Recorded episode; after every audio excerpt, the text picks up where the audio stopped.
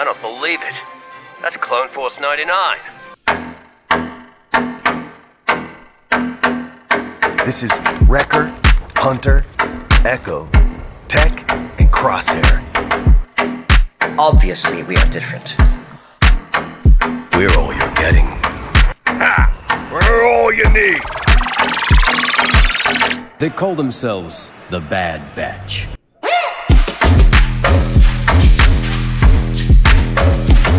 Experimental Unit Clone Force 99. The defective clones with uh, desirable mutations. This is one meeting I don't want to miss.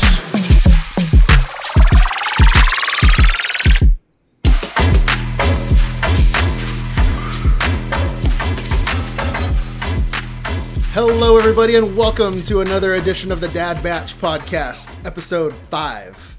My name is Steven Schultz, and I am one of your hosts today. And joining us, as always, the other Dad Batchers, your space daddies.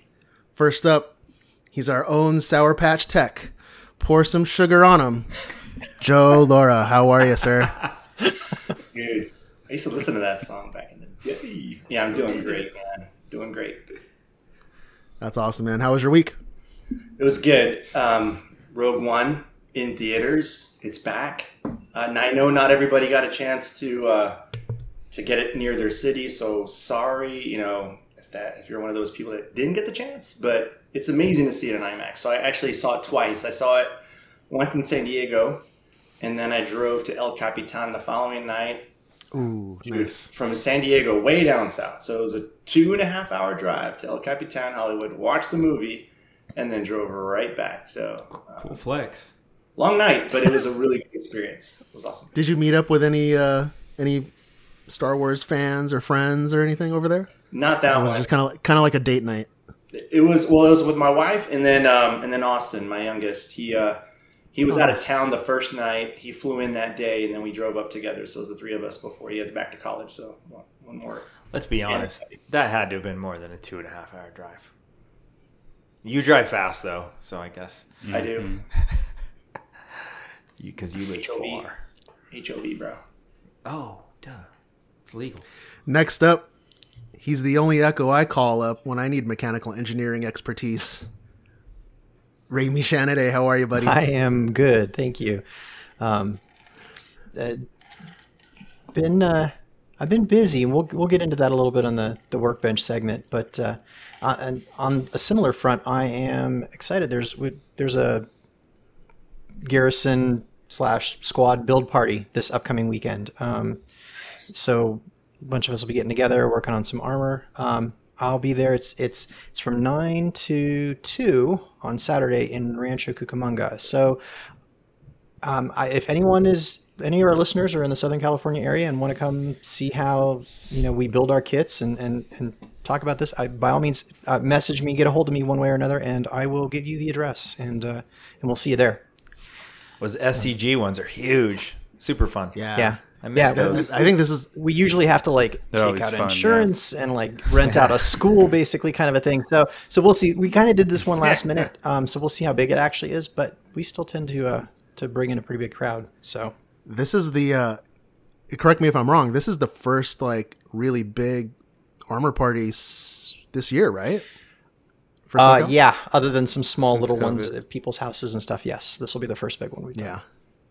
Well, we say we, we say it's going to be big because we we expect that, but we'll see how the turn. yeah we'll see how it goes but yeah again if anybody if any of our listeners are interested in coming out to uh, say hi and uh, and see how this stuff works um, by all means you're welcome Yes. just just find me through the website and uh, and message me and we'll we'll get you the details so I'll and see then you guys there. Awesome. shameless how- shameless plug so um was talking to the guys earlier today. My my 14 year old daughter has uh, gotten pretty involved in bmx freestyle bike riding. And so she has entered a video of herself that she put together in a contest and she is looking to win that thing.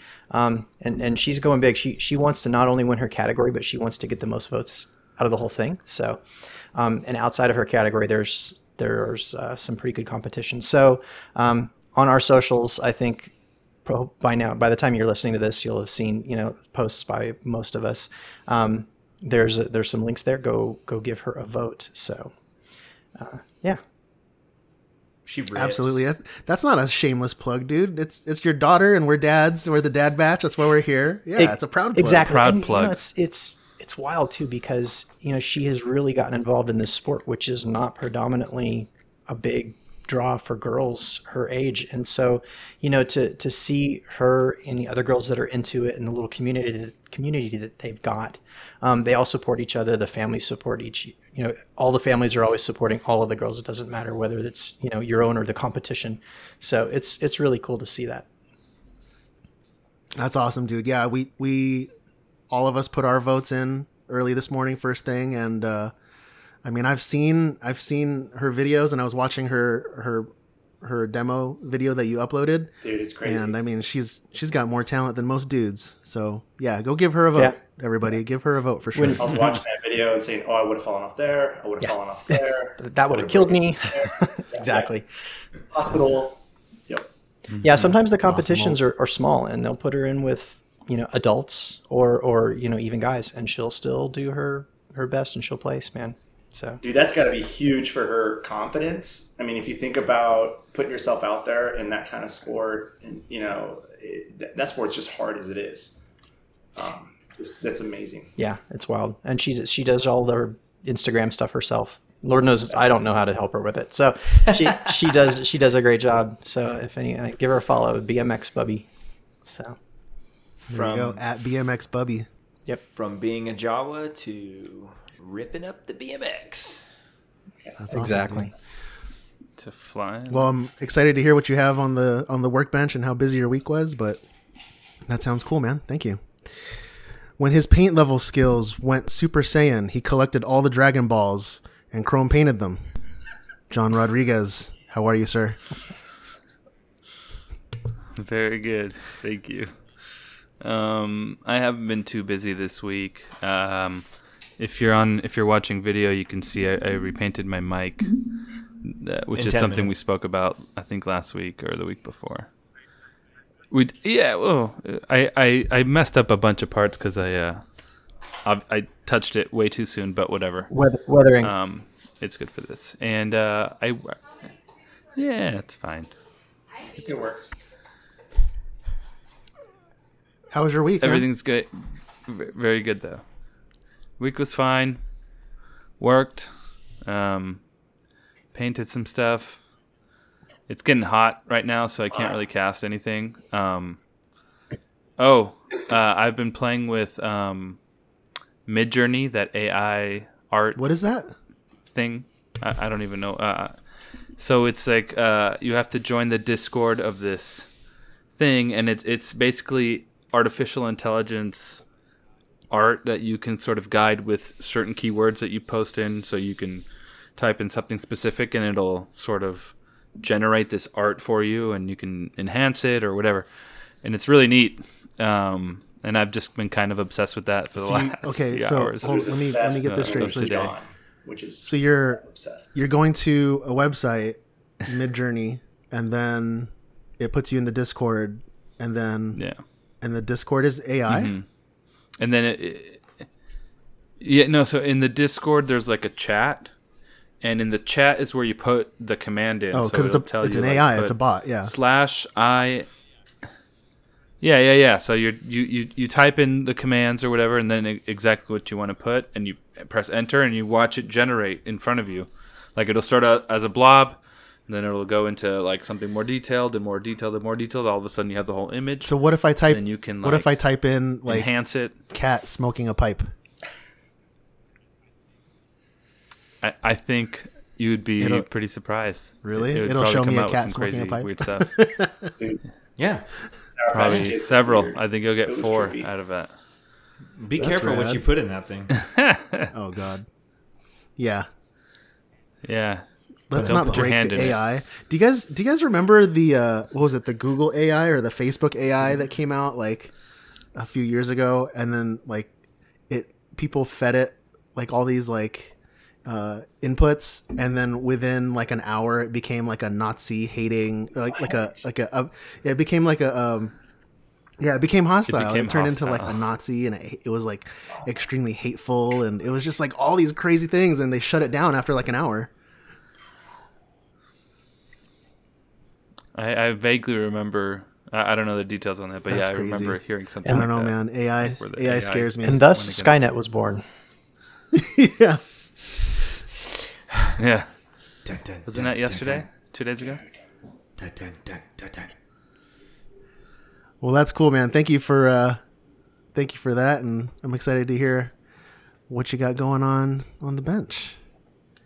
And live from the East Coast, it's the boat driving, pink boot wearing, big crosshair energy, Brian Cook. I don't- How are you, sir? I don't own pink boots, so unless they just haven't come yet, because Pink boots with wings. Tech Not yet. them or something. They're- don't have they're those. They're coming, baby.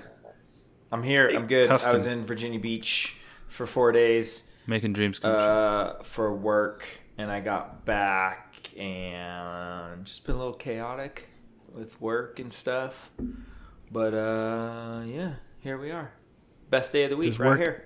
Working and chilling. Just work. And Oh, all- and then Le- Levi started school this week, so our daughter That's Levi, she went she started high school. Yeah. Well, she's she's June- been in high school, homeschooling, right? homeschool. Yeah, she's been Whoa. homeschooled for four years.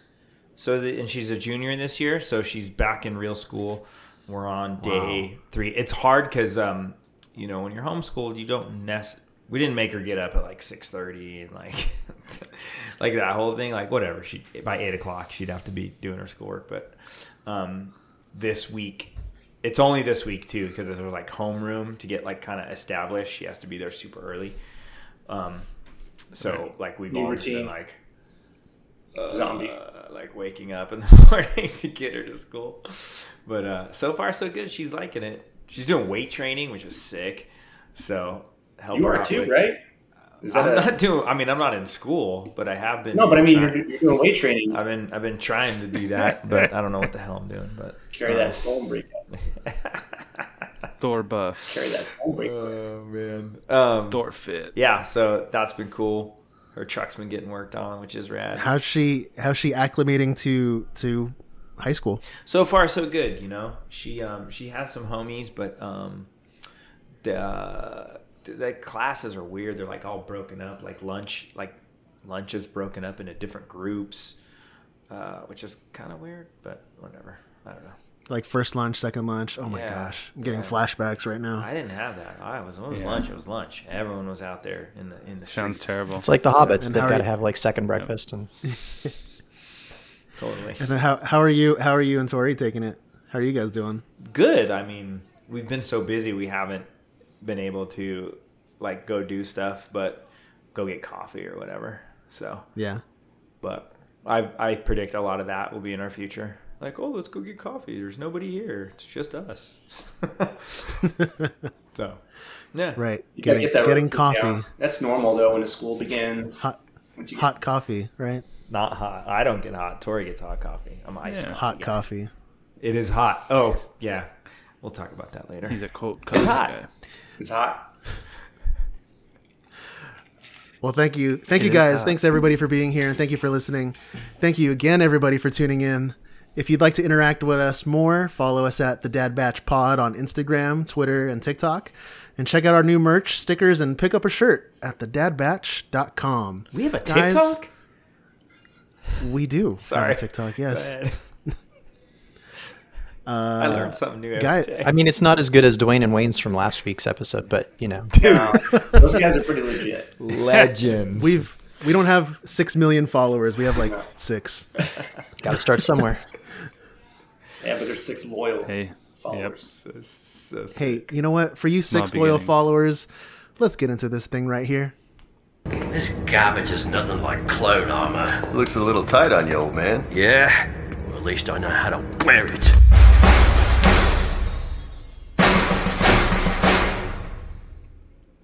That's right, everybody. It's time for the weekly workbench. All right, guys, who's working on what? Uh, so finally got back to uh, to my sewing machine this week. So I, you know, it's these costumes are not all just always just armor and bondo and, and paint. So, uh, you know, I had taught myself how to at least do a, a semi-passable job of sewing. And, and so a lot of my costumes are mostly soft goods. And so I've been working on. Um, I'll show the mask first for anyone on the video. What? So this is the Hondo Ohnaka mask from Chris Stevens. Hello, hello, my friends. and uh, so this thing's beautiful. It's uh, and so I've been I'm working on the Hondo from Galaxy's Edge, and there's actually a few different versions. Apparently, the one uh, in the in the ride is different between East and West Coast's version. Um, I haven't figured out all the differences, but there are some. And then there's a version that actually is on a human that walks out into the park, kind of like how the Kylo and the First Order stormtroopers and stuff do. And so that's even yet a third version of the costume. But they're all, I mean, these are details that only somebody that's building the costume is ever going to notice. Nobody else is ever going to realize, oh, the buckle's, you know, two inches to the left on that one versus that one. So, um, but understanding those differences and being able to catalog those and make sure that your costume matches at least one of them, um, that would be part of how it works uh, in in the costuming clubs. So, started working on the soft goods for him. Now his his jacket, the coat, the outer coat is all leather, and so it's red leather with like this weird teal on the shoulders and a couple other panels. And so I I I, I bought fabric to make sort of a, a prototype of the the jacket. I don't haven't built that yet, but it, what that what I'll do is I'll actually take that and kind of turn it inside out once it's done, and that'll help me with a couple things. That'll become the liner for the coat. Um, and then it'll also tell me exactly how much leather I need to get. Because when I go into Joann's or whatever and I'm buying fabric, I'll always buy way more than I need. Who cares? It's it's not expensive. It's I'll just get extra, and then I know I'm not going to have to run back and get more. But I am not doing that with leather that costs like a hundred dollars for a piece that's only going to cover a little bit. So I need to know exactly how much I need. So I'll use this liner that I'm making to help me inventory exactly how much material I'm going to need to make the jacket so that when I get that, I've got the right amount. But then I've also got the shirt here. Uh, so it's got, he's got like this almost like an undershirt that's got like a little red band and then a, a teal, teal color fabric that matches the, the shoulders on his jacket.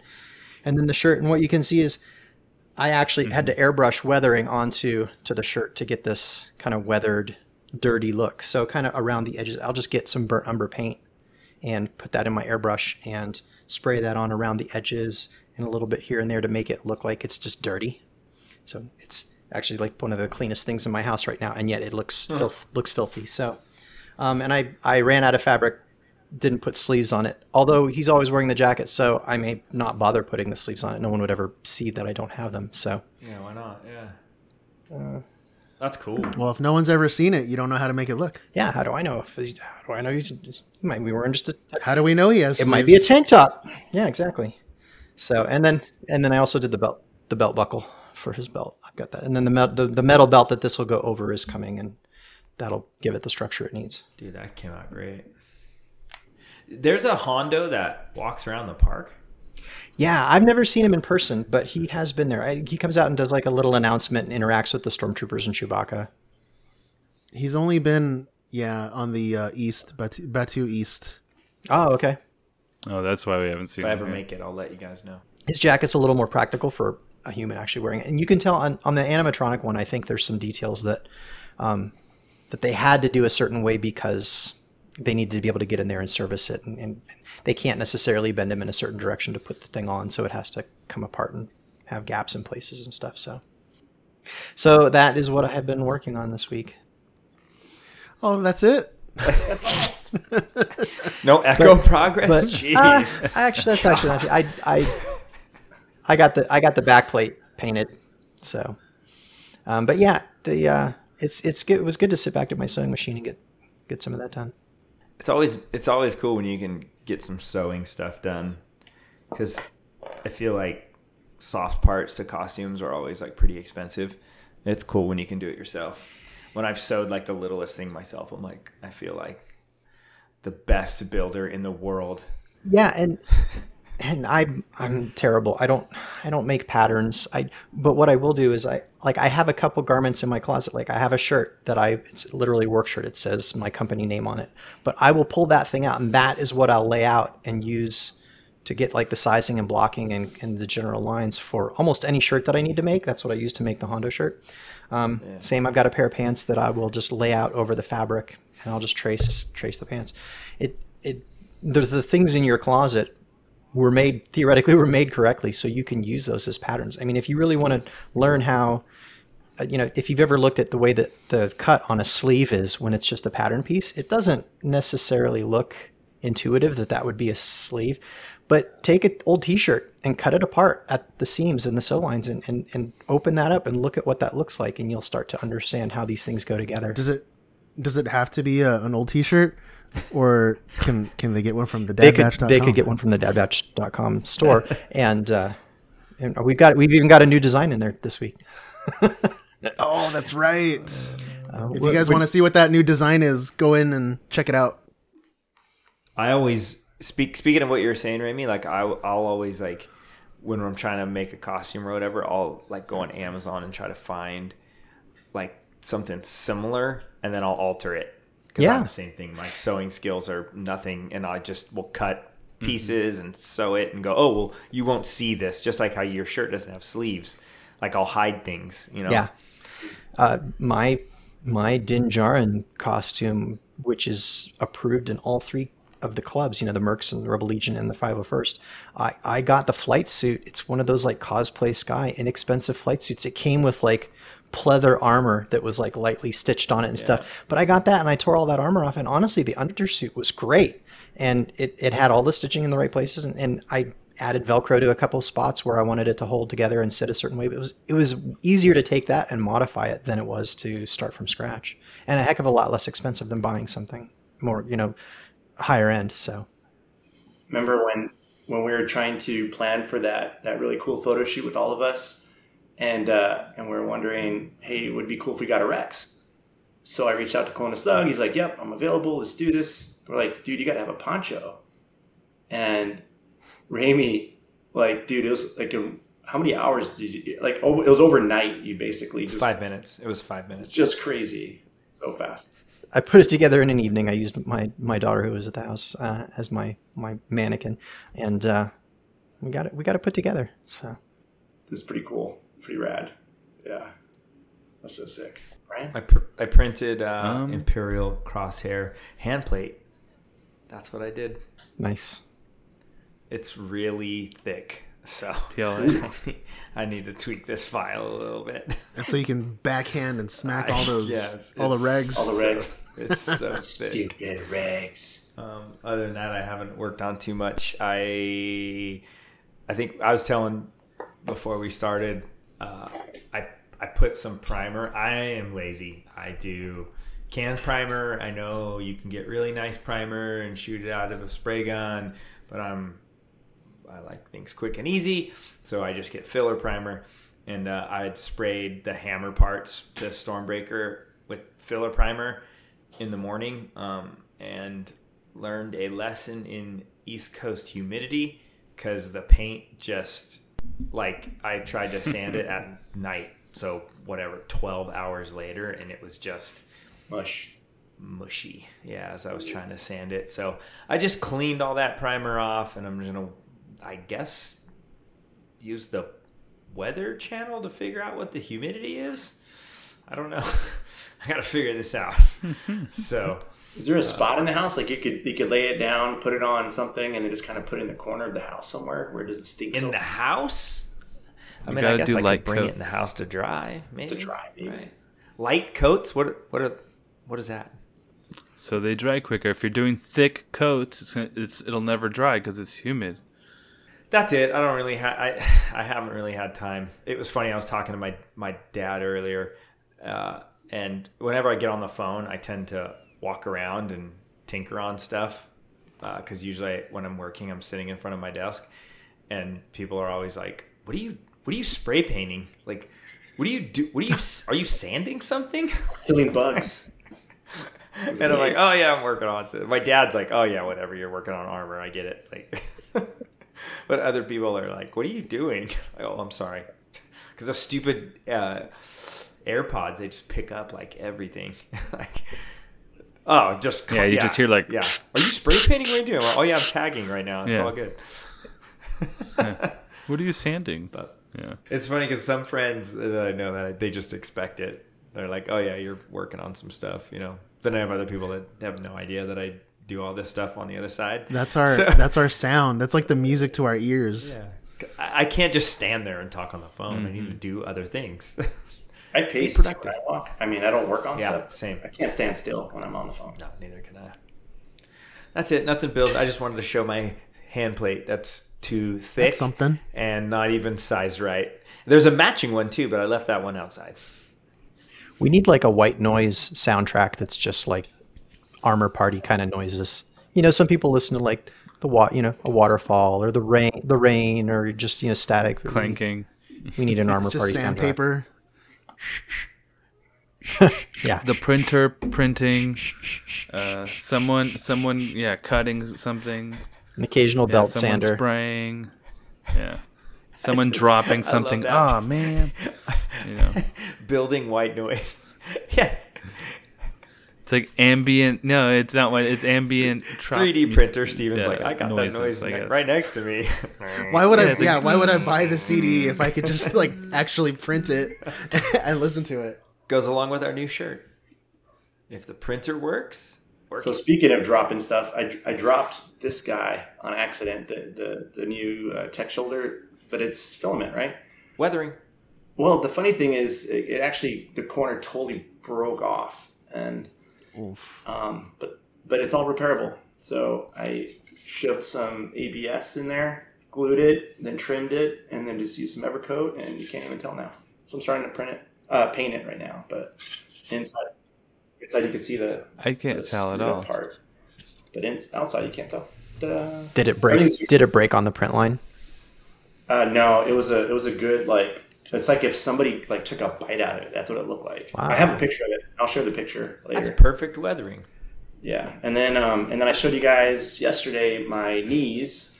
This front black area was squared off. Um, I basically got my Dremel and kind of chewed up a circular area, filled the rest with Evercoat again, and sort of started shaping it, and then painted it today, and now it looks like Tech Season Two knees. So there you go. Then you Been get working more on it. reference pics, and it, it's fully the original knee, and you're like, oh, just Yeah, no, this. the original knee, the original knee I have is square, and technically it should be rounded. Ah. So, so should the season one have been rounded too? slightly. Uh, Ah, slightly interesting. more- Okay. Yeah, yeah. So, so Joe, they what what kind of what kind of resin are you using that on on that? Um, was it a shoulder piece that snapped? Uh, it's so this is not resin. This is uh, FDM. The original one was Oh, okay. resin, but I remember I think I showed you a couple episodes ago. That thing's heavy. Yeah. It was like a pound. PLA. This thing is a third of that. It's like five ounces. Got it. Okay. And then, I, but I dropped it, and I didn't. I didn't know it, it cracked or the, that corner broke off. I just, you know, put it aside, doo doo doo, and then, like I think two days ago, I looked at it. I'm like, wait a minute, that thing is. I couldn't find the other piece on the floor. I was looking because I think I vacuumed it up, and it's gone. So I'm like, how am I going to replace that? I just got some ABS piece, shoved it in there, and started trimming it with my Dremel and Evercoat, man. Yeah. But I needed something that the Evercoat could hang on, so that's what the ABS was for. Oh, There- like the bite it needs that bite. Yeah. There's flexible resin though, right? Or like There is. resin I tried it. I tried it it. good? Yeah. Um, Because yeah, I, I'd like to used- print this in flexible resin because I think for a hand plate that'd be pretty good, just to have Yeah. a little bit of give, you know. Yeah, let me grab my uh, my tech glasses. Th- Those are resin, and they're they're pretty flexible. I think when I was looking for resin online, I saw some that said flexible, and I was curious as to. Oh, that's cool. Yeah, just a little bit of give, wow. right? Yeah. Yeah. Not too much. They do make some that that are like almost like rubber. I've I've also seen uh, resin that acts like ABS. Like they call it like actually it's like actually ABS like resin. Um, which I've dropped. I've like I've I've accidentally dropped it like in the garage on the concrete, and it's fine. It's been fine. So, but then I've also had break. resins where I've dropped it and it just shatters like glass. That was that was a pair of tech glasses I made out of the regular resin. I had I had it for Comic Con that special edition, and I was hanging out with you guys and some other folks, and it fell off my head and went just like twenty different pieces. It had no flex at all, though. None. Painted my mic. You painted your mic. Uh, that's pretty much it. It's been hot lately. hot. Can't really make helmets. I'm waiting for some 2K clear coat to show up, so I can't clear coat anything yet. Um, it should arrive by Friday, so I've just gotta hang out and uh, Dude, it was funny when I saw you painting your mic because that was just a joke last week. I know, dude. I can't believe. And then you weathered the the knobs. Oh yeah, whether the no- well, yeah, yeah, because I'm like, well, I can't leave them like just like plastic gray. Like I'll I'll paint them black and then I'll kind of rub them and mess them up a little. I feel like I need to like one up you now. Like I'm gonna like paint mine like I'm gonna paint Do- mine like do you- crosshair. No, you know what? I'm gonna put a fin coming off the It- side of it. Do it, yeah. Make it like the shoulder. I kind of wish I left it left it just metallic and not gold. Like I, I'm, I'm I wish I left it just uh, alumilustered. But It looks good. It's fine. But but I don't I don't want to let Crosshair off the hook. You said it, so now you got to do it. I need a fin off the side. All right, I will. Yeah. Yeah, make Ooh, something. It's got oh, resin print a little I mean, shoulder belt it A li- with the with the fin hanging with the off. fin. I'm doing it. I'm doing it. Yeah. and put it I'm on doing it. on the side. I'm side. doing it. I painted my mic. I think it's, it's I think it's going to be something that we all have to do now. Oh man. I've got the, I mean, I got the sticker on well, mine. his is already blue. He's hated got a mine, sticker on his. You guys don't have to. Yeah, you A don't. little Have bit of tech. I just ordered those I had to stickers, by the the way. stickers and stuff. Oh, you're gonna love them. So I I uh let's see, no progress on Wrecker season two. Um, but because um I'm doing all those Infinity Stone holders or whatever, Oh yeah. and uh and since since Brian was printing Stormbreaker and I have Mjolnir, I got the Chitauri staff for Loki. wow. Nice. And if you pop it open, Oh my gosh, if you pop it open on the side, it's got the Mind Stone, Oh, rad. Nice. Does and it lights up and makes sounds. Uh, to the staff staff? No, Yeah. it's just the scepter. Now, did you make that or did you buy it? No, this was the uh, prop replica from uh, Disney World because they have that Guardians of the Galaxy right there. Oh, okay, right. So, so I, I paid a smuggler to ship it for me and got it. What I did print for it though, They have a different Galaxies ride at Gar- or They do. ride. Yep. dude, you really need to go to Disney World now. You can go on that ride and see Hondo. It's over in Epcot, right? yeah, Is it good? What's that one? I have no idea. I got it. but they have tons of merch there. They did it. They did it in the in the way that like Star Wars did Galaxy's Edge. So, so when Yeah. you go there, it's like their Marvel land there is Yeah. is like in universe. That's awesome. Yeah, yeah, and their gift shop is like just like Dok-Ondar's. It's like crazy. Oh, cool. Because Avengers Yeah. HQ at Disneyland was a little wah wah wah. yeah, Kind of like Thor. yeah, 2. it was wasn't for me.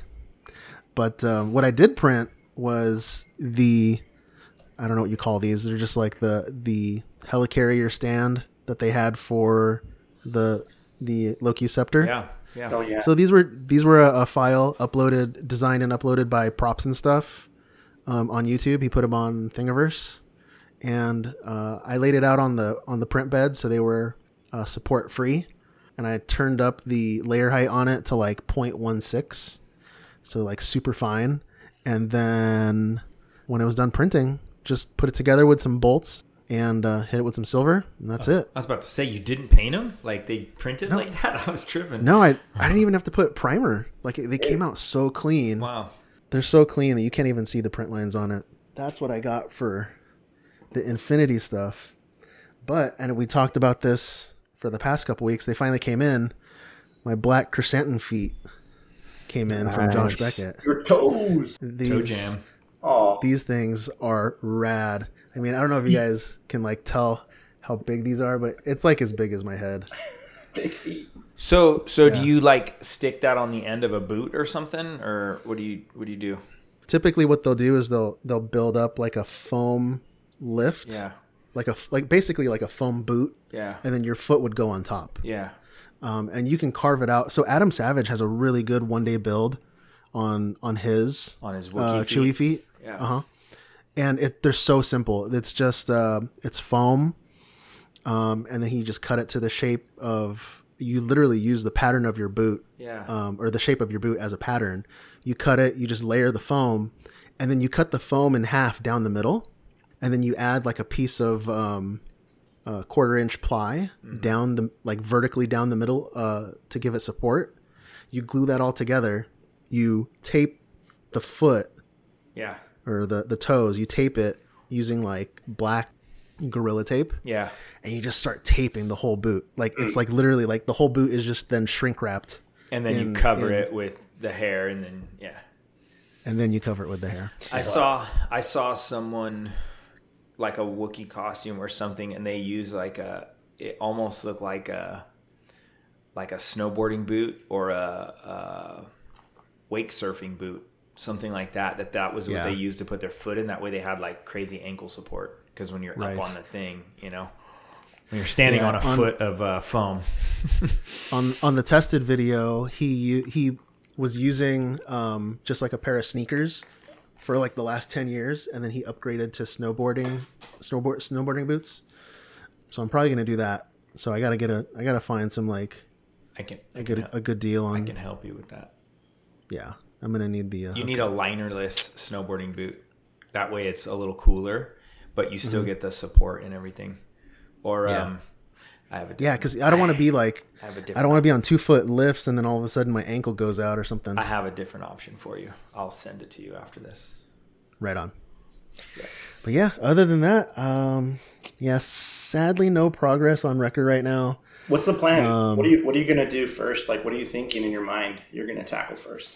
I'm probably gonna work it from the head down. I mean, that's usually what I did for most of my costumes because the helmet Okay. for me is like, yeah, the helmet for me is like, that's like the crown jewel, so to speak, for any costume. Like if I get the bucket um going and and it looks good, then it motivates me to the next piece, which is like usually the chest and shoulders. And then once that gets done, then that motivates me for the rest of the stuff. Because I mean, I can't really get excited for thigh pieces and and for you know for for uh, spats and and and all that kind of stuff. But yeah, I, I I'll probably start. I mean, we have some pretty good reference on the helmets, so I can I think I can start that. I know you, Joe. You you did your helmet right? I did my helmet. Season two. Season two, yeah. Joe's on season and- five. He's already he's already look, working ahead. And then John, John, you did your helmet too, right? Is that a is that a Carhartt beanie? He's wearing a beanie. he's cold. He's hipster, hipster hunter. Hipster Hunter wears the beanie. All right, I'll I'll try I'll try and have the helmet done by by next week. I think I can knock that out. I think Echo's the only one that hasn't done the helmet. Oh, I've got the helmet. I've got the helmet. Season two. Yeah, But you've painted it? Oh. I just haven't. I just Oh, haven't so uh, haven't shown you you're guys. the last one. oh, well, well then. So yeah, All right. Steven, you're the last one All to, right, all right. to do the helmet. Even Brian did his helmet. I have no armor. And I, I do what you were t- describing, Stephen. I, I almost always start with the helmet if it's if it's that kind of costume, and I'll, I'll sometimes I'll I'll build a helmet just because I've got way more helmets than I have the costumes for. Because I'll I'll build that helmet, and then if I really really like the helmet, then I'll be like, yeah, now I need the rest of the outfit, and I'll go and I'll go from there. But uh, but yeah, I've got a lot of like I've got a bunch of different clone helmets and. You know, uh, pretty much one of What- every I mean- Fed helmet there is, you know, the animated one. What is it? Because if you look around, like in my office, I've got like at least over a dozen helmets for costumes I don't even have. Like, what is it about helmets that They're awesome. right? They're awesome. Yeah, it's like I've got one, two, three. I have five helmets in my vicinity right now. I have two here and three over there, and and three more I've over heard here. from people I have three giving more. recommendations that are starting to build armor. Like, don't do the helmet. Like, do something easy because if you mess up the helmet, then whatever. But I, that's the first thing I do is build the helmet for the same reason you said, Steven. I think it's Yeah. it's like if I was going to be a Jedi, I want I want the saber first, and then I'll start building, you know, getting the tunic and everything else together. But you know, you want to have that cool part, right? Mm-hmm. Yeah. Like uh, there's a there's a Facebook Right. group there's a Facebook group that I'm in, and it's like helmet collectors, Yeah. Star Wars helmet collectors, or something. I'm something. in that too. But yeah, there's there's no like Star Wars backpack collectors or Star Wars shin spat collectors or something. You know, Hand plate, crosshair hand plate. crosshair hand plate collectors. I'm pretty sure there is a backpack it's helmet one. It's called the Loungefly group. Ah, Oh yeah.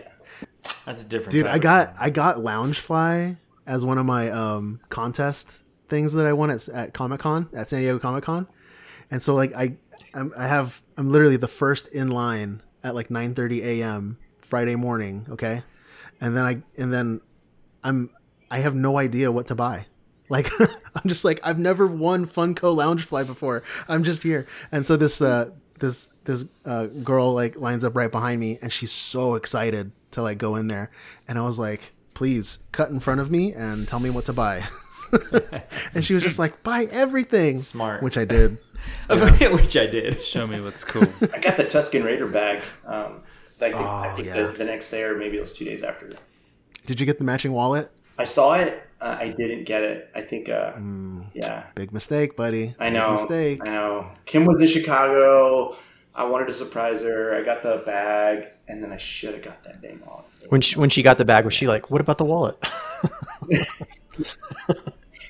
Look, and then Yeah, where's the threw wallet? bag on the ground. No, no, she didn't do that. She didn't do that.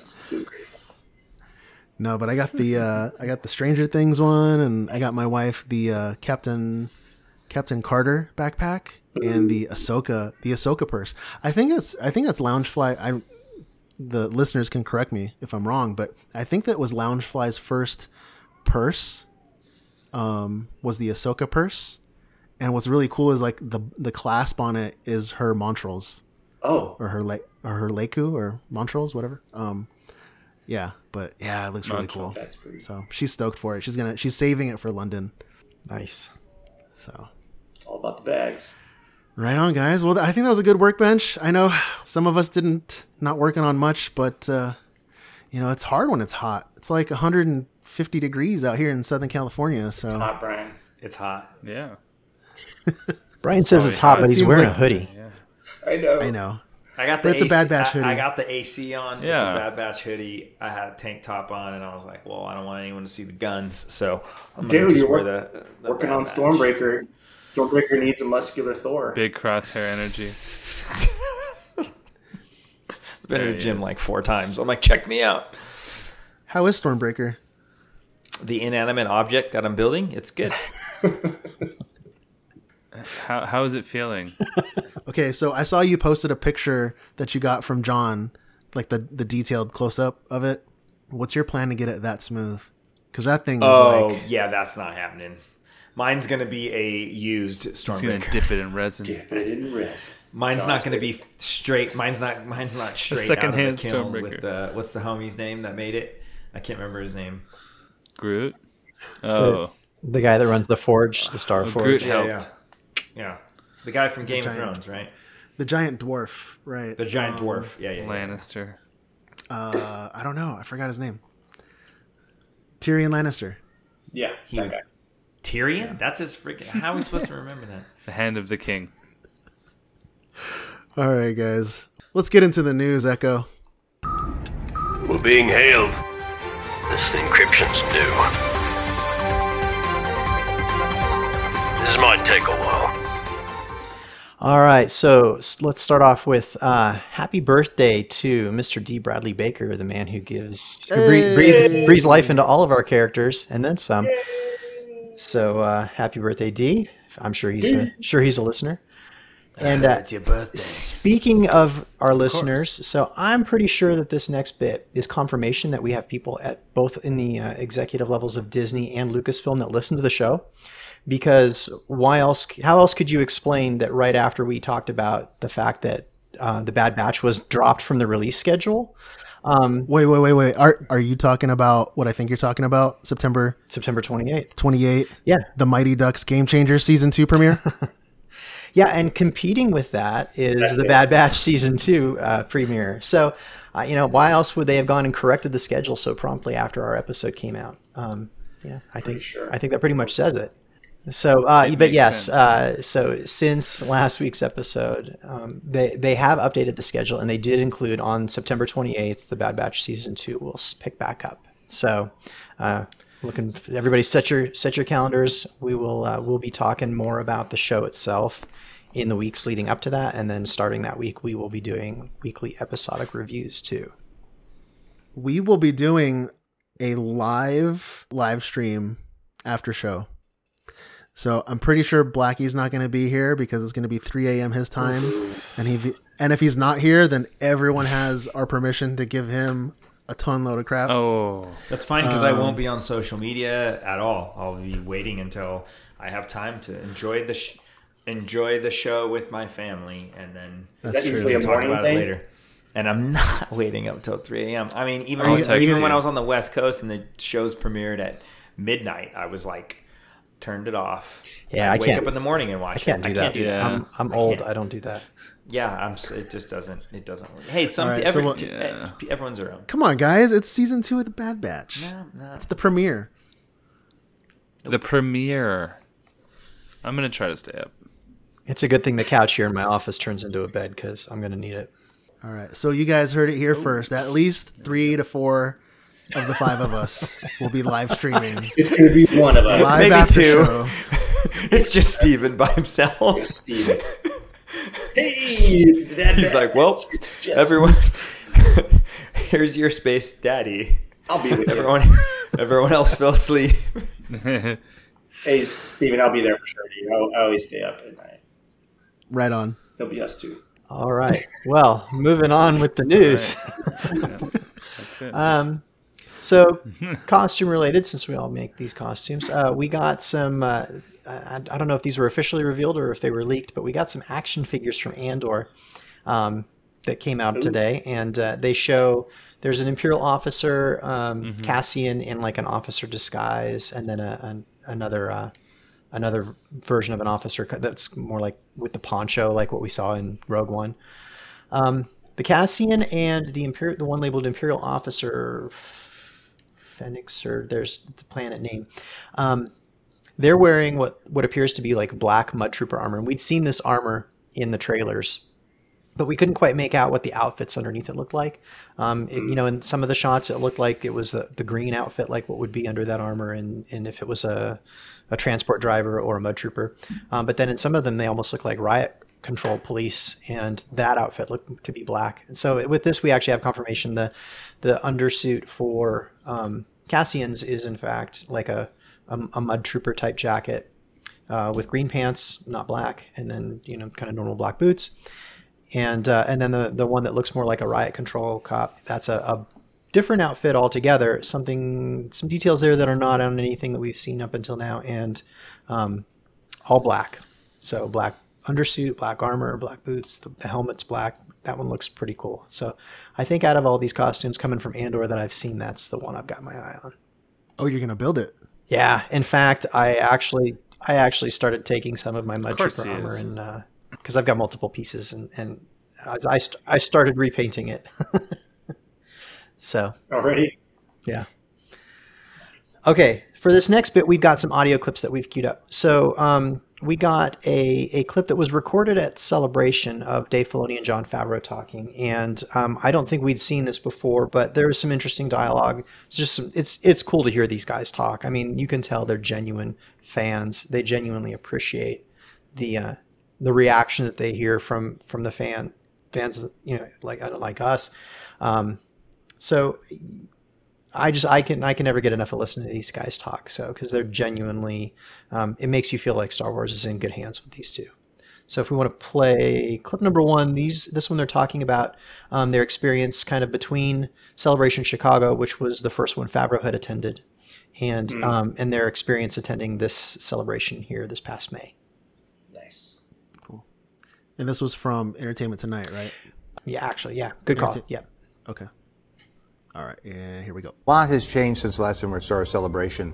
It was my first one. David had been to a lot. It was in Chicago, and it was uh, three years ago, four years ago. Yeah, wow. It was before The Mandalorian ever aired. So I was getting to know the Star Wars fans. They knew me from my work at Marvel, I think. They knew me as an actor, but it was my introduction. Now coming back here to Star Wars Celebration and to see the appreciation that they've had for the shows that we've made, because now we've done four seasons of television, three seasons of television since then. And, and of course, now uh, Dave is filming Ahsoka, which is uh, on Disney Plus as well, a live action show, uh, uh, following up on the animated characters that he created along with George Lucas for, uh, for the uh, Star Wars animation. That's um did you guys hear that? It was Pre Vizsla. He was My warrior ways. telling you guys stories. Exactly. Exactly. No, but again, He said Ahsoka was a continuation Yeah. of Rebels, and I thought that was just speculation. I didn't know it was like like Rebels. They showed season um, five. in the trailer at uh, Celebration. They showed. I, I I didn't see that trailer. There's The, reports. uh, I mean, you don't have to see it. You can read about the Just saying. reports on it. But the the trailer ends with Sabine looking at that that mural. But or I'm sorry, I'm sorry. The trailer o- opens or Mm-hmm. ends mural. with the mural, and it, it's the identical mural from the sh- from the animated show. But then as the camera pulls back, Mm-hmm. it's it's the live action Sabine looking at it, like shot like shot for shot and it's and then you're just like, what is going Right, on? right, like it's right. it's surreal to see that. I'm And excited. you know, one of the things that I remember from Celebration Chicago was when Dave Filoni was on stage, and this was before Mando had come out, um, and they were showing off like little clips of it. But I remember Dave was talking about how for him it was surreal drawing characters for more than a decade on paper, you know, drawing these characters on paper and then all of a sudden looking up and then seeing those characters in real life and you're like interacting with them. So that that was really cool to hear hear them talk about that. Yeah. Okay, so in this next clip, um, it talks about sort of the tone. It's Filoni talking about the tone and flow of, of the shows and how they fit together. Um, yeah, so it's just interesting to hear him it's, get a feel for, for the different shows, and I, I, I get the impression that he is thinking in terms of like how they all fit together, and it's one one bigger story to him. So, if you want to let that one number two roll. We love seeing the development of all these series and how you know from the the news show we're doing with uh, Jon Watts Skeleton Crew and and but when you look at Andor and you look at Obi Wan you look at Mando you look at Boba they all do have a different feeling a different tone and I think that's remarkable and really speaks to the the serialized nature of Star Wars and how it can be a very flexible uh, galaxy. I mean it's it is a galaxy so there's so many stories to tell that it's exciting but uh, I don't know yet. I think that I'm waiting to see a little more as I put it together what that tone becomes because it's it's evolving right now. It's evolving. I think it's cool that he sort of takes it as if he's along for the ride, just like the rest of us. Even though, I mean, he's very much got a very big hand in all of this. So, um, mentioned Skeleton Crew. So we still don't know a lot about that, but um, but but with that note of Skeleton Crew, I think there's an interesting tidbit that I don't know that we had ever had confirmed that ties in with uh, something they mentioned in this next clip. So if we want to go to clip number three. all the shows that we've worked on, whether it's Mandalorian, Ahsoka, Book of Boba Fett, now Skeleton Crew, they all exist within the same time frame. They all exist after Return of the Jedi. So between, uh, I guess you'd say, between Episode Six and Episode Seven, there's 30 years there that's somewhat unexplored on, certainly on the screen. Uh, to some extent, it's been explored through through fiction and through extended universe stuff. So there's a, a lot uh, of room for us to tell stories, and there are a lot of characters that are in play because we know who's around at that time. And so in The Mandalorian, we begin to introduce those characters. We begin to remind people who knew them already, or if you aren't familiar with the other work and you just are coming in through this show, we're introducing them for the first time. And this affords us the opportunity to have stories that interconnect and characters that go from one story to the other. And that creates a very rich fabric for us to explore. So Skeleton Crew takes place during the same time period. I don't think we had heard anything about that before, so that's news. And do we think we'll get introduced to any of the characters from Skeleton Crew in Mando season three? I mean, he, he basically says Mando's the vehicle with which they are introducing these characters. So that could be Yeah, interesting. Cool stuff. Those guys together are the best. Really is. Yes. They are. I I would love to just like be a fly on the wall and watch them just kind of shoot the breeze. I'm sure the stuff they talk about is epic. I'd love to ride a roller coaster with them. I mean, it'd be. Oh, so- who who would have done that? Speaking, Oh, wait. That's weird. we we save that for clip. Save that for when we get to clip number six. So one one of the things that they mentioned in that clip was um they were talking about the 30 year span after Return of the Jedi to The Force Awakens.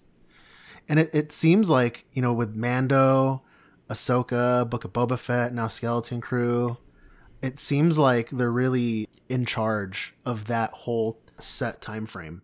Imagine if um at the end of Return of the Jedi in 83 if they had a plan, a 30 year plan for like media and stories and stuff that would lead for literally the next 30 years in real life, right? Like that would be amazing.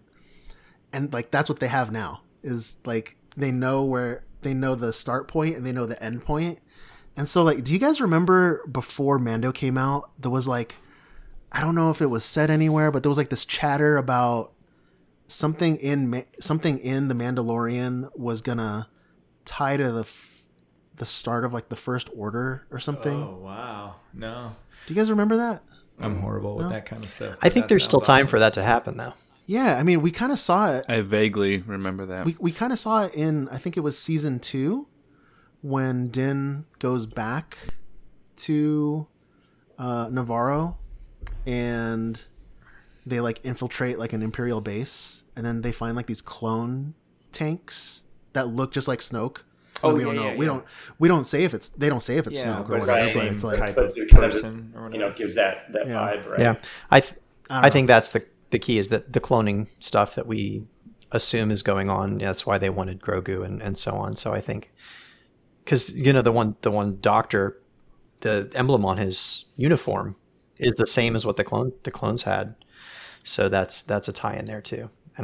And I think So we're right now, get- guys, I'm going. Um, I'm going live, and it's just me. Emily twenty five said in Mando season two, Karga mentions a quote skeleton crew end quote for the Imperial post on Nevarro. nice. All There right, it is. now I got to go back and watch that. You hear it here first.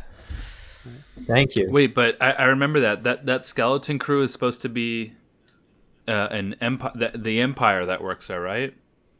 Like that runs that facility. It's just a few people. I thought Skeleton Crew was supposed to be Jude Law and a bunch of kids. Well, I mean, they got time to ruin it for us. They really. we're just we're just coming up with our own thing. it's our expectations. All right, next clip. Well, we established uh, in, in the Book of Boba Fett that there was uh, an opportunity for the Mandalorian to be redeemed because he had transgressed against the, the against the creed by removing uh, his helmet. And among his group of Mandalorians, that is something that's not permitted.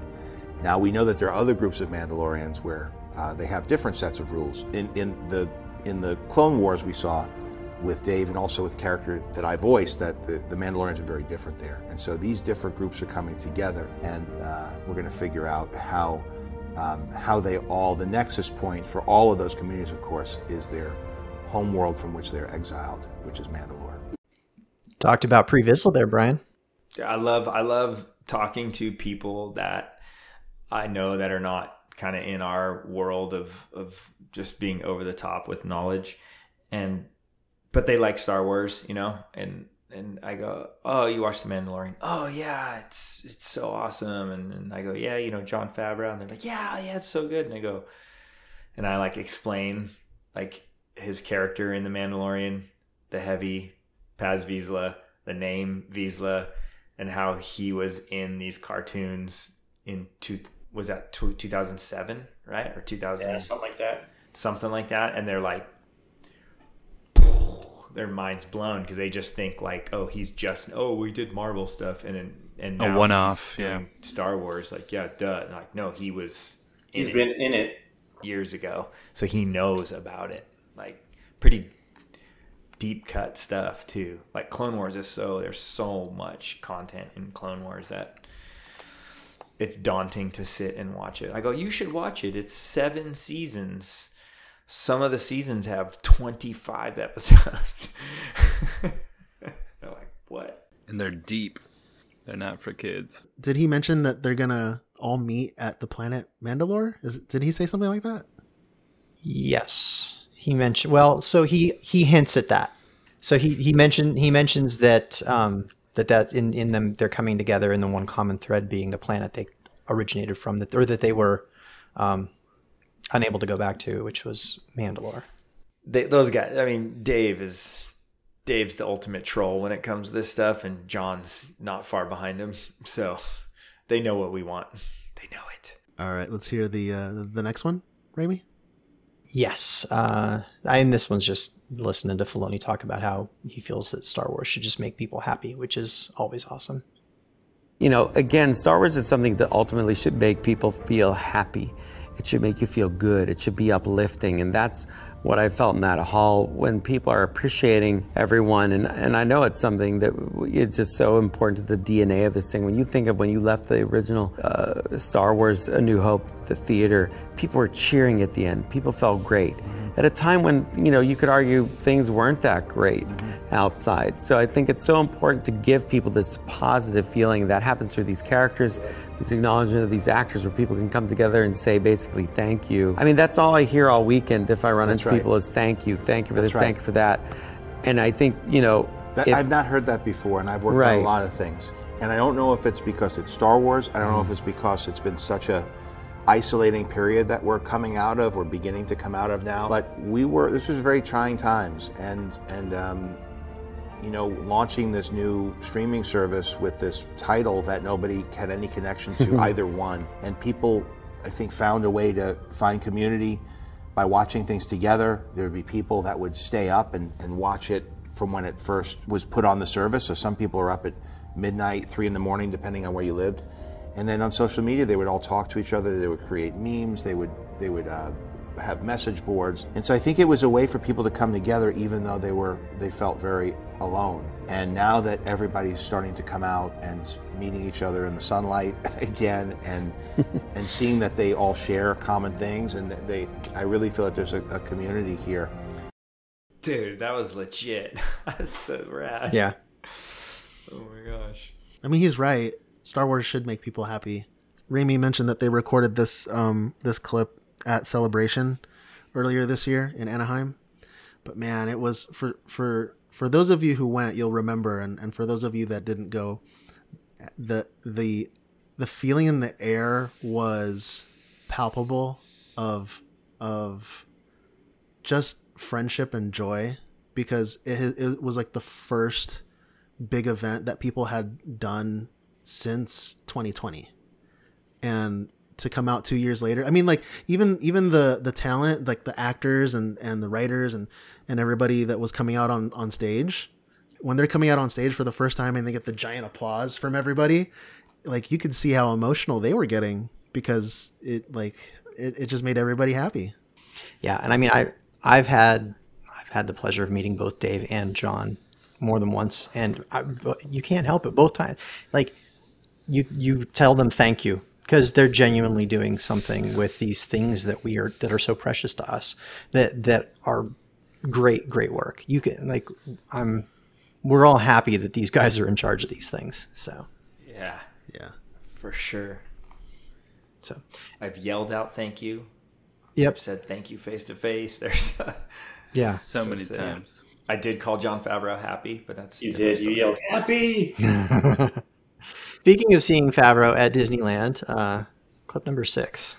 And we went through Disneyland yesterday together, Yeah. and um, it was it was a Star Wars night, and it was just um, very moving to feel how much e- energy and excitement, and appreciation there was. So I think they're talking directly about you. No. This guy sat behind us. you guys got to tell the story you guys got to tell Yeah. the story They were. I mean, I mean, they were walking around. Okay, so we were. We went on Thunder Train. Big Thunder. I don't. What's the name Big of it? Thunder I always Mountain. call it Thunder Train. It's Thunder Mountain. We're going to get in line. Joe, John, All of us, dude. all of I wasn't there. I wasn't wasn't either. you there. weren't there. That's right. Yeah, it was. Luke. I Luke. It was yeah. Luke left Coast Avenger. I, I didn't. I wasn't there. Um, yeah. My wife Tori, Levi, your son Austin, Yeah, Austin and Kim. Kim, and um, That's right, John. You punked out and didn't go. Um, long story. I, I I didn't have I didn't have a pass. Yeah, I didn't have a pass for that night. Um, and then Luke, yeah, Luke, and Luke. It was Luke Left Coast Avenger. It was his first time to Disneyland in like forever, and he had never seen Galaxy's Edge, or whatever. So we're getting in line to get on Thunder Train. I always call it Thunder Train. Sorry. Um, and you know how well people that have been to Disneyland on the other side is the exit, right? And you get in the little cattle gates, and you're standing in line and there's people on the exit kind of hanging out, which usually means it's you know a handicapped person or a, a VIP is going to get on, and you can see the plaid vests. Plaid vests are the VIPs uh, Handler. escorts, Yeah. handlers, yeah. And we're sitting there, and like I don't, Joe, like people really know, like I don't. Somebody there was like uh, like a little bit of kind of hooting and hollering, but nothing crazy, and it was It like wasn't too wild at first until like I think we noticed. until I screamed out happy. It was I, I was like happy, and Jon Favreau like looked, and then he looked at Dave and like pointed at Dave, and it was Dave, and it was um, Sam Whit- Witwer. Whit- I never Sam, know Sam his Witwer. name. Witwer. Sam Witwer. I don't know who else because it was dark. I didn't know And, Sam was um, there though. That's the funny thing until later. Yeah, because it was dark. It's that ride's dark. It's not like lights, and I have old eyes, so um, And Matt Wood was there too Matt Wood with him. Um, and we get on the ride, and we're just like, dude, you guys are awesome. Thank you. And then we're thinking we're gonna take off. Yeah, yeah. We thought we were gonna get on the train and then take off, and they were gonna get on the one behind us, and then they proceed to get on behind us in the train. In the car, in the same car you're in, just in the seats behind you. yes, Right behind me, right? right behind Joe. right behind me. And I didn't know. All I knew was that John and uh, I just knew that those guys were were a couple of a couple of back, right? And and yeah, I didn't know And that we- Sam Witwer was like directly behind me. yeah. It's uh, it's on Death Watch Girls Instagram. Uh, you'd have to go back a little bit, but it's on there like a video of it, and it's the the look on Joe's face is hilarious because he kind of like looks behind him and he's like, what are you doing? and and the best part was is we were just screaming our heads off because we were just like, this is awesome, and those guys were too. At least Sam Sam was. Sam was, sure. dude. So I didn't know Yeah. it was Sam because he was sitting behind me, but this guy behind me, which was Sam, was screaming every time I was screaming, like hands in the air, making Yeah. a turn. Oh, oh. Yeah. And then we finished the ride. I said, again, again, you know, to the conductor. And he's like, yeah, again, again. And then we get up, and it's not until I start looking at the video that I realize, holy crap, Sam was behind me the whole time yelling. That's He's screaming Kenobi. that was ball.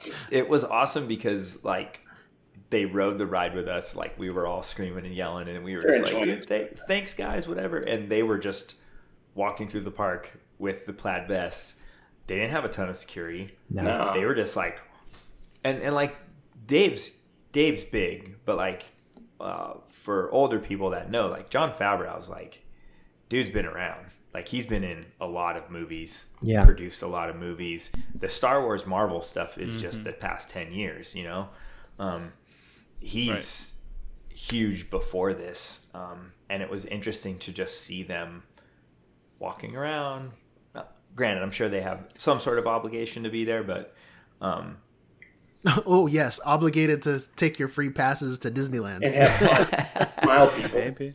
they looked like they were having a blast I, they had They were. definitely had the best ride of the day was with us guaranteed Yes. For sure. That was so much fun though. That was a freaking blast. We were just blowing John up too. You blew it. You blew it. John didn't make it. It's so sad. And it's funny because I don't. I don't like. I generally don't like. I don't know when I see famous people. I'm Star not like Star Trek Starstruck. like like I went to the Rogue One premiere and like on the red carpet just watching, and I was just like. I think I saw Bill Nye the Science Guy, and I was more stoked about him than anyone else because at the time Levi was young, and she was super into Bill Nye, and I was like, Levi, look, it's Bill Nye the Science Guy. Everyone else, I'm like, whatever. but those guys are cool. But it's it's awesome to say kind of like what Raimi said too, to like just thank people like that. They provide us entertainment. You know. Yeah.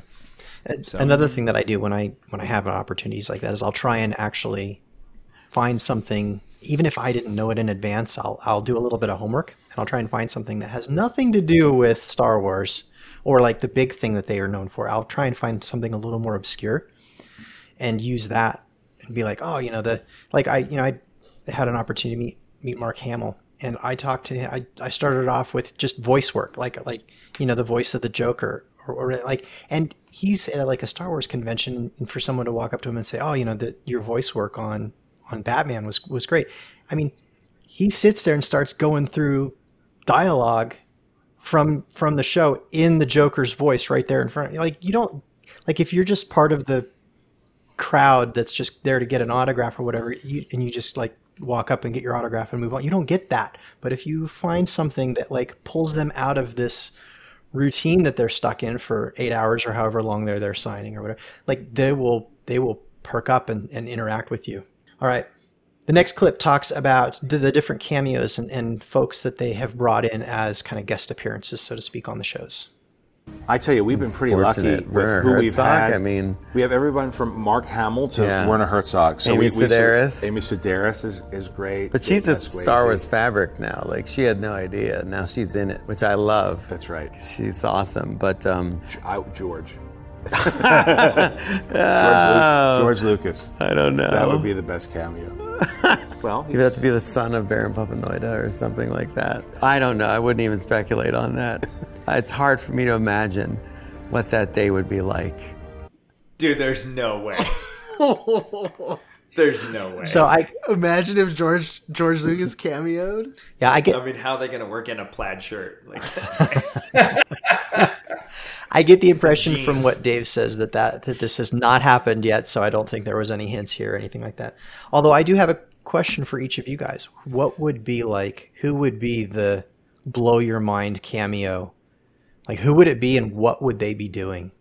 oh, him, dude, him for sure. And he'd be like some old, like, uh, like, like, uh, rebel or something. You know, almost like a old man Rex type. I, he would be. I mean, that's like a Stan Lee moment, right? Like, Oh, when, yeah. When, when are you disappointed when you see Stan Lee? Right. Dude, yeah. cameo? Like, Really, it's the best. Ah, that's the best thing ever. Like, Yeah, Cutting Thor's hair. probably George Lucas. but yeah, I could see him on. I could see him on Tatooine.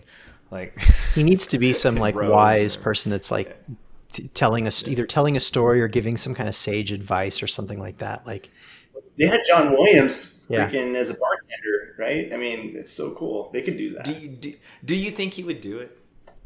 yeah. Like, Yeah. I know this question needs to go around the room still, but like, I if it was Dave directing it, I think he would Yeah. do it. maybe He would in- only do it for Dave. maybe in George's old. I I haven't watched a lot of stuff on him. Like, I don't know, in his old age, like, would he just kind of be like, you know what? I should do it. Like, the fans would love it. You know? Yeah, we would. Yeah, yeah. I, I, I would say the same thing. George Lucas probably because uh, we haven't seen him yet, and we've we've had a bunch of great cameos already. You know, uh, Luke Skywalker, Ahsoka, um, Boba. So um, Vader? Yeah, George would be a good one. Vader, no, It's not really a cameo, but I mean, he's dead. Is he? he's no good to be dead. Yeah, George, definitely. I'm thinking like, okay, you know how they had, uh, you know how like in the Senate they had like ET there. Oh yeah, yeah, yeah. They had the ra- the species. What- Yeah. Yeah. What if what if like what if in the Senate they had like Predator? Wait, did I? Did I, did I miss that? xenomorphs, yeah, exactly. Xenomorphs. They're just like they're just like pissed off. They're voting on things. Yeah. No. It's like it's like the Predator with like the white hair, like the elder the elder the elder Predator, you know. And he's got like a staff, Bunch of and he's just like, hanging around his neck. yeah. Yoda, uh, Yoda skulls, that little Grogu heads. oh man. Jar Jar skulls. that that ET cameo works in both directions too, because in the Halloween sequence in the movie ET, the kid goes by with a Yoda costume, and ET recognizes him. Yep. He starts saying "phone home, phone home." Yeah. like. Wait, can some, Home, home, can we go back? What he to was that? really saying was send it, Yeah, send it. yeah, exactly. Vote now. Vote now. Yoda. He, E.T. was in something. It was a, it was a it was a kid dressed in a Yoda costume.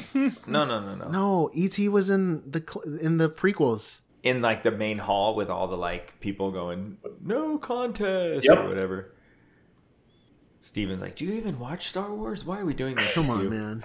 Do you even Star Wars, bro? Dude, my details are not good. When I build a costume, it's good, but when I- Up to eight feet now. sometimes you gotta ask me like, who played Princess Leia? I'm like, huh? huh? What? Oh, Carrie Fisher. Yeah. It's hot. It's too hot. It's hot. it's hot. It's hot. Just keep editing it. That's hot. Are you sunburned, Brian? You've been out in the sun a lot. So hot. Okay, Uh, one Virginia Beach, I was in the sun. Yeah. one more clip.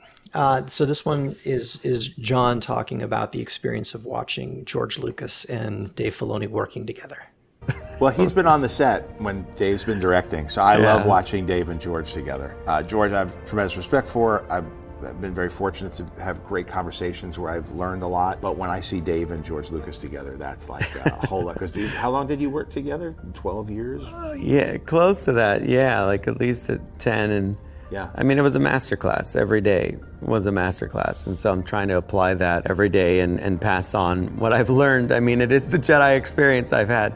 And so honestly, that's probably my biggest responsibility now is to try to explain to people what George explained to me about why this all works, why it's different and unique from any other fantasy series or fiction out there. It's George lent it a unique point of view and uh, it's something that we have to take care of and you know work on to improve again and again and again. Yeah, I mean, awesome. And, and we've heard that before. I mean, obviously, Dave kind of worked under George. You know, on the George was involved in the Clone Wars all the way up to the very end. So, um, you know, he was very hands on. Dave got to work kind of at the seat of the master. So, How proud do you think that George is of Dave? I mean, like he's he's doing Really D- proud. Dave is doing what I mean, this kind of goes to like what we all what we all want for our children, right? Is we want to see them do better than us. So, like for Mhm. George Lucas to see his you know, his Padawan doing a Star Wars TV show live action on a volume. Yeah. That's like which is something That's what George Lucas like imagined. he always wanted to do it, and the tech just wasn't there yet while he was still running the company. So, He just and he's like he's like knighted him, you know. He's Yeah. like Yeah. Yeah. He's he's his predecessor, Sir Dave Filoni. Yeah, it's awesome. I it I, I think I saw one of those behind the scenes of The Mandalorian, like when they give Dave like they show him Grogu for the first time, and he's just like, ah, yeah, because he's so like George is so like quirky and like Did, did you hear that story that, that Kevin told about Grogu once and how Dave had mentioned it to him? How he wanted to do a show about a baby Yoda, and George was like, "No, no, no! Like we're not. That's not happening." And like ten years later, or whatever, or however long Yeah. it's been, he was able to integrate that into the show he did. Man, you did it, huh? Yeah, George, George is just George is so quirky. Yeah. Like I just can't. did it, I you? would You did the baby Yoda. I would, I would love to see him in Star Wars, but I just Came out pretty I don't good. Know how they could pull that off? Like, uh, all right. So that was it for those clips, and that brings us to the end of the news. dude, those are good, Raimi. Wow, That was really good. Thank you, Really Raimi. good. That was awesome. Extensive, very good. All right, guys, let's get into Hunter's hard drive. Why did you make me do this? Guess you have a choice. You want a war, or do you want to just give me a gun? My father, he go toilet on my hands. Oh my God. Urine is Oh my 35 degrees Celsius, oh staves off the frostbite. How is this relevant? You know, fathers. All right. That intro It never does, gets it old. really does. Um, it does. It keeps on giving. Just like the Yeah, intro to awesome. uh, Um, to a Peacemaker, right? I Oh, yeah, I can I watch would that never skip. Hunter's hard drive. It was Yeah. made to be unskippable. it's pretty good. All right. Well, uh, well, last week I said we were going to do another double whammy, but I decided that um, we're just going to do Moon Oh, Knight. you just this decide week. this. Okay. Double whammy. Yeah, yeah. Well, no, we I, I told you guys in the chat, but I haven't told anyone else. Yeah, it's getting late. I, I don't want Brian to have to stay up and not be able to focus tomorrow and drink too much coffee or whatever. Um, anyway, but um, so Moon Knight uh, came out in 2022, um, starring Oscar Isaac and Ethan Hawke. Uh, Moon Knight is one of those neighborhood level uh, he- heroes uh, sort of like a Spider-Man or like a Daredevil level hero. Um, I didn't follow him too much growing up in the comics. I just knew that he had a split personality disorder, um, wh- where he had all these different consciences and, and personalities that would take over. And um, but I was never too deep into it. I, I knew more about other comics. So I never, I, I you know, I, I never knew too much. But I loved the show. I loved the costume uh, that they figured out for him. Um, yeah, and Oscar Isaac is great. Uh, big fan of him, and Ethan Hawke as well. Um, so yeah, uh, let me see what uh, Steven thought about it. Oh man, I mean, I would don't, I would absolutely keep it. I can't wait for season two.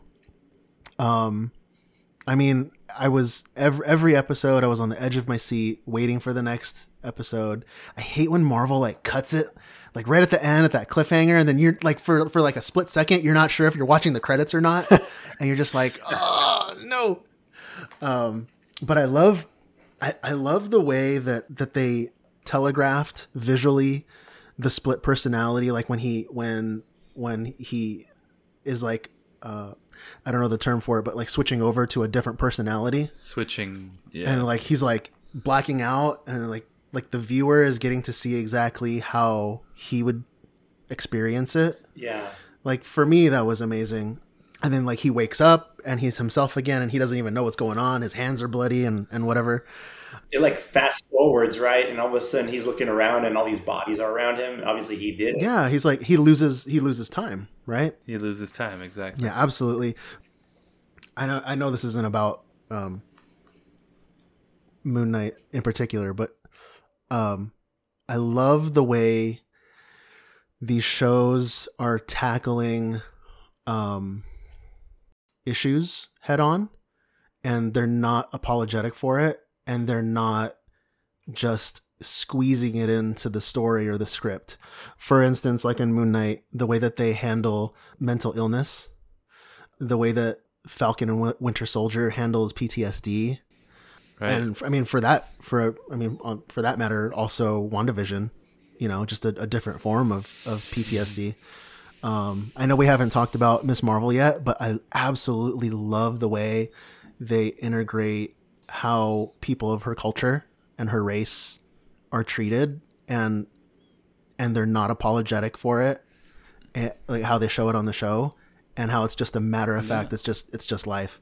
I, like for me, that was always that was al- always the root of me reading the comics as a kid. Like my favorite comics to read when I was a kid was X Men, but I loved, you know, I just loved how X Men was just an analogy for, you know, all the different things that we experience in in uh, in real life.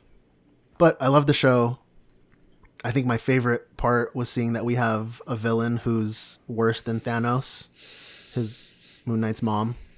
I mean, when when she was the cause of like when he goes up the stairs Of his yeah trauma, like when right. when when when he goes up the stairs and and we as the viewer are, are like experiencing exactly the the the the birth of that that mental illness and that trauma oh gosh i mean there wasn't a dry eye in my house that night for sure It's heavy, yeah, yeah. heavy. And, and that's the special thing about this character is that that's not like a gimmick or and it's not pandering.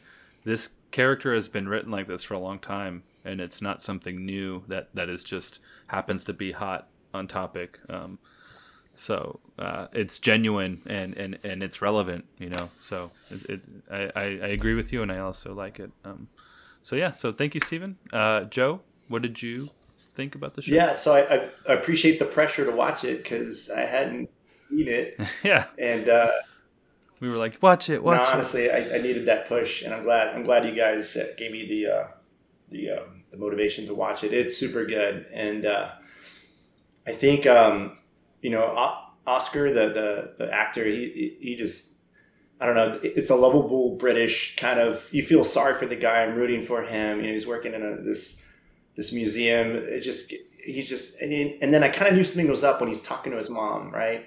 I'm like, where's this going? Where's this going? Um, it was kind of confusing a little bit in episode two and three. I was a little lost, but then like obviously you know it's good storytelling. It's it's giving you just enough to be curious, and sure enough, man, everything started evolving, and and I appreciated um, just this just really good storytelling because again, I have no background to these characters at all, but uh, great visuals, and then the music. Um, you know, with with the whole Egyptian vibe and and African, Middle Eastern vibe. It was just really North African. It was just really cool to see that um, surface. And then he just looks like a badass dude when he's when he's when he's Moon Knight. That's like one of the coolest looking freaking costumes, man. So I'm I'm surprised John hasn't built it yet and gotten some cloth and just started wrapping himself with it. But uh because John, you're kind of you're kind of on the cutting edge of all these costumes, man. But uh, it's it's a good looking costume. And what was the other one? Mr. Moon Knight? No, Mr. Mr. Knight. I- I- Yeah. I- Mr. That's the one I like. Is that it? Yeah. The, the suit. I, I liked him too. Look at the It was- gloves. It was, funny. Yeah. Uh, we haven't seen Jake Lockley's costume yet, oh. right? You guys all caught that, right? The the after credit scene at, at the finale. You guys didn't catch that? I don't remember. Tell us. There's an after credit. So the after credit scene of the finale. Spoiler alert. I- is the third is the third personality. Third personality. Oh yeah, yeah, yeah, yeah, yeah. I remember that. yeah Yeah. Yeah, yeah, yeah. But we haven't. How he's in the car and he. Yeah. And he Yes. So Jake Jake Lockley is like Yeah. the gangster. He's like the Donnie Brasco type. Which which actually I like that they made him. They kind of like gave Oscar Isaac his own spin on it because instead of being like Brooklyn Jersey Italian guy, it's like uh, made him Latino. he made him Latino. Yeah, this time like a, a Latino mobster. Um, Yeah. But yeah, we haven't seen his costume. Well, we'll see. Should be good. Uh, well, that was Joe's, right? So thank you, Joe. Um, Raimi, what did you think? So I liked it. One thing that I'll say is in in my house, if if if it starts out weird, like if you have to watch three or four episodes in for it to start to make sense and like get its momentum, shows like that are not generally successful in my house. Now I'll I'll sit down knowing that that's kind of part of the Marvel formula or whatever. I'll I'll I'll watch through it. Um, but but like everybody watched episode number one, and pretty much everybody but me came away from it like, what the heck is going on? It doesn't make any sense. I, I, I he, he's playing a part. Oscar Isaac's playing a part that I don't really like very much, and like and and it each episode you're almost like watching a slightly different character you know in the in the role because he's either switching back and forth between the different personalities or there's there's enough of growth between you know when they start to re- recognize that the other personalities are there um, and and you get that back and forth so um, but yeah I liked I my favorite was the uh, the the the suit version of the of the costume that one was yeah the, The Mr. Knight Mr. that was Knight. the best one but yeah I mean I enjoyed it I liked the uh, the Egyptian all the, the Egyptian tie-ins as well like uh, like Tech was saying, and uh, yeah, I, by the end of the show, everybody had in my house had kind of like caught up, and because I continued to watch it, so it, it, everybody else kind of came around and, and got back into it. But uh, but I do think that's interesting. It's just something I've observed in my in my house. It's like if if if it doesn't keep you going from episode one, it's difficult to to keep the entire house into it. So, but yeah, I thought it was great. Well, thank you, Raimi. And Crosshair, what do you think? I'd like to thank you for cleansing the palate after the last couple ones of these you've made me have to go through. Um, Moon Knight was a massive hit in this house. Uh, I think coming out of WandaVision, Falcon, Loki, like those characters, we knew those characters already. Um, we already had this relationship. Here's a new character that you don't know. Moon Knight gave me big time uh, Daredevil and Punisher vibes, where every episode, just like Steven said, you were like, oh, what, what, oh, gotta wait till next week now, you know? The music, the visuals, the story, um, that to me was top shelf Marvel for a character that I'm not deep comic reader, so I didn't know. I usually check with you, John, or Luke, and to get the the backstory on how it is, and then I get the cool little tie-ins. Um, costumes were amazing. Um, I'm horrible with names. The girl, um, her costume was insane. The- Layla. She's a scarab. Layla, Scarlet- yeah. Scarlet the Scarab.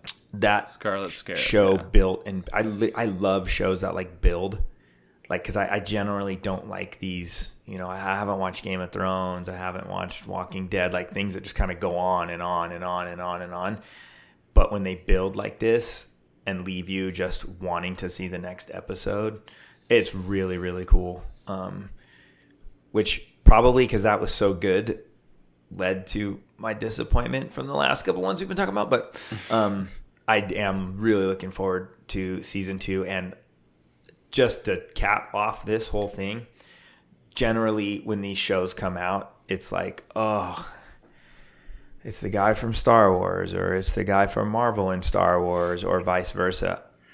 Oscar Isaac absolutely freaking crushed that character. He did great. Nailed Like, it. he- yeah. Nailed it. from that accent back and forth. Like you know, there there are some actors that you see, you're all, oh, okay, Poe Dameron's in this, or whatever. Like, and then you just all you see is Poe Dameron. But You no, can't get like past the, the original character that you see him. Yeah.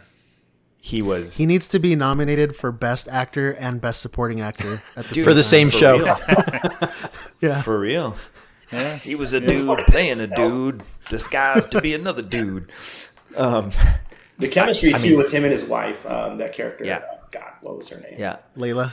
Layla. Yeah. Yeah. sorry. Um, I loved the big, the big tall creature too. What? what uh, uh, can't remember the name. Um, but yeah, he was Khonshu. Khonshu. Yeah, he was. He was absolutely phenomenal. What was his think he voice? Made His that voice show. He was no mercy. Oh, that was uh, uh, oh gosh, he was in a- a- Abraham. No, a- uh, he was in Star Trek. He was in Star Trek. Um, he's a really famous like uh, stage actor. Hmm. Um, oh gosh, I'll look up his name. I'm halfway there. But um, thank you, John, Put it in the for notes. pulling up something really good this week. You know, All right. also Brian, what they were gonna do originally was they were Yeah. gonna put Gorr the God Butcher in here, and he was gonna be the reason that a bunch of those gods didn't exist. Oh. in That's the- cool. in the For temple. real. That's cool. Yeah, I They liked tie it Gorr. I, I liked Gorr the God Butcher. I think you know doing two really horrible movies last time was hard to remember all the details. I mean, I forgot about Jim Halpert as in the Fantastic Four. Um, I'll say some. Let me say some good things. That whole kind of mutant add in. Um, Peggy Carter was awesome. So we're talking about uh, uh, Doctor Strange. Peggy Carter was awesome. That was last week. That was last Yeah, yeah. I'm Yeah, just he keeps coming back and trying to redeem himself. You, you, the comments have been made. It's over. All right, Jim Yeah, Halpert was in you it. can't so bring it back. That's back. cool. He's looking for Pam. Thank you, Crosshair, for backpedaling to last week. I appreciate that. Uh, so right on, guys. Thank you very Khonshu much. was voiced by F. Murray Abraham. F. Murray Abraham. He was he was in uh, That's what Steven said. Amadeus, Grand Budapest Hotel. He's, he's done he's done quite a bit. Hmm. A long list of And stuff. he was in Star Trek. Was it Star Trek Insurrection? I th- now that you say that, I think you might be right. I'm looking at the list. Steven, since Steven's on such a roll too, I would like to also uh, double up on your comment on them touching on social issues in a natural and organic way. It was really, it was done very, very well. Yeah. You're on point, dude. You're on point with Agreed. this stuff. You know the Agreed. actors' got names. Like you, you pull out some deep information. I need Well, a I phone just- thing. I can hear my. I just do my research when John announces it a week in advance. Yeah, that's why I tell you guys. Tomorrow I'll tell you the new one, and then you have a whole week to, you know, I prepare. already watched Midnight. Prepare? We're supposed to prepare for this. Well, you know, at least know what we're talking about. I got you, John. I got you. He he knows. All right, we're good. Anyway, all right, that uh, rounds off uh, Hunter's hard drive. Take it away, Steven.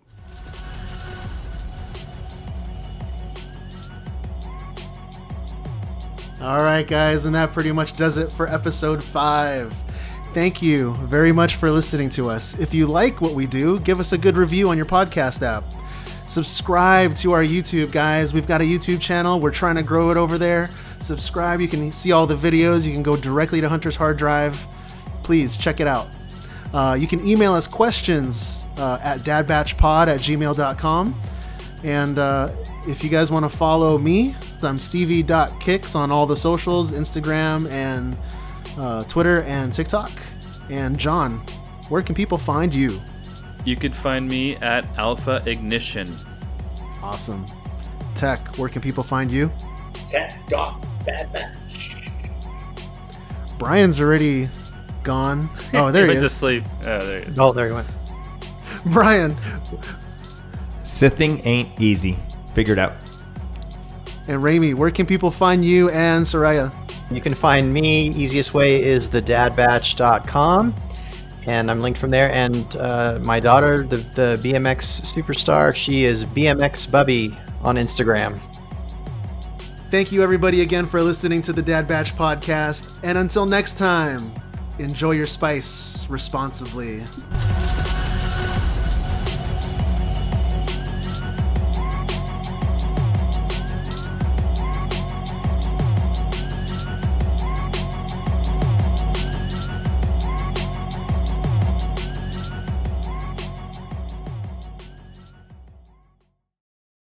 Sorry.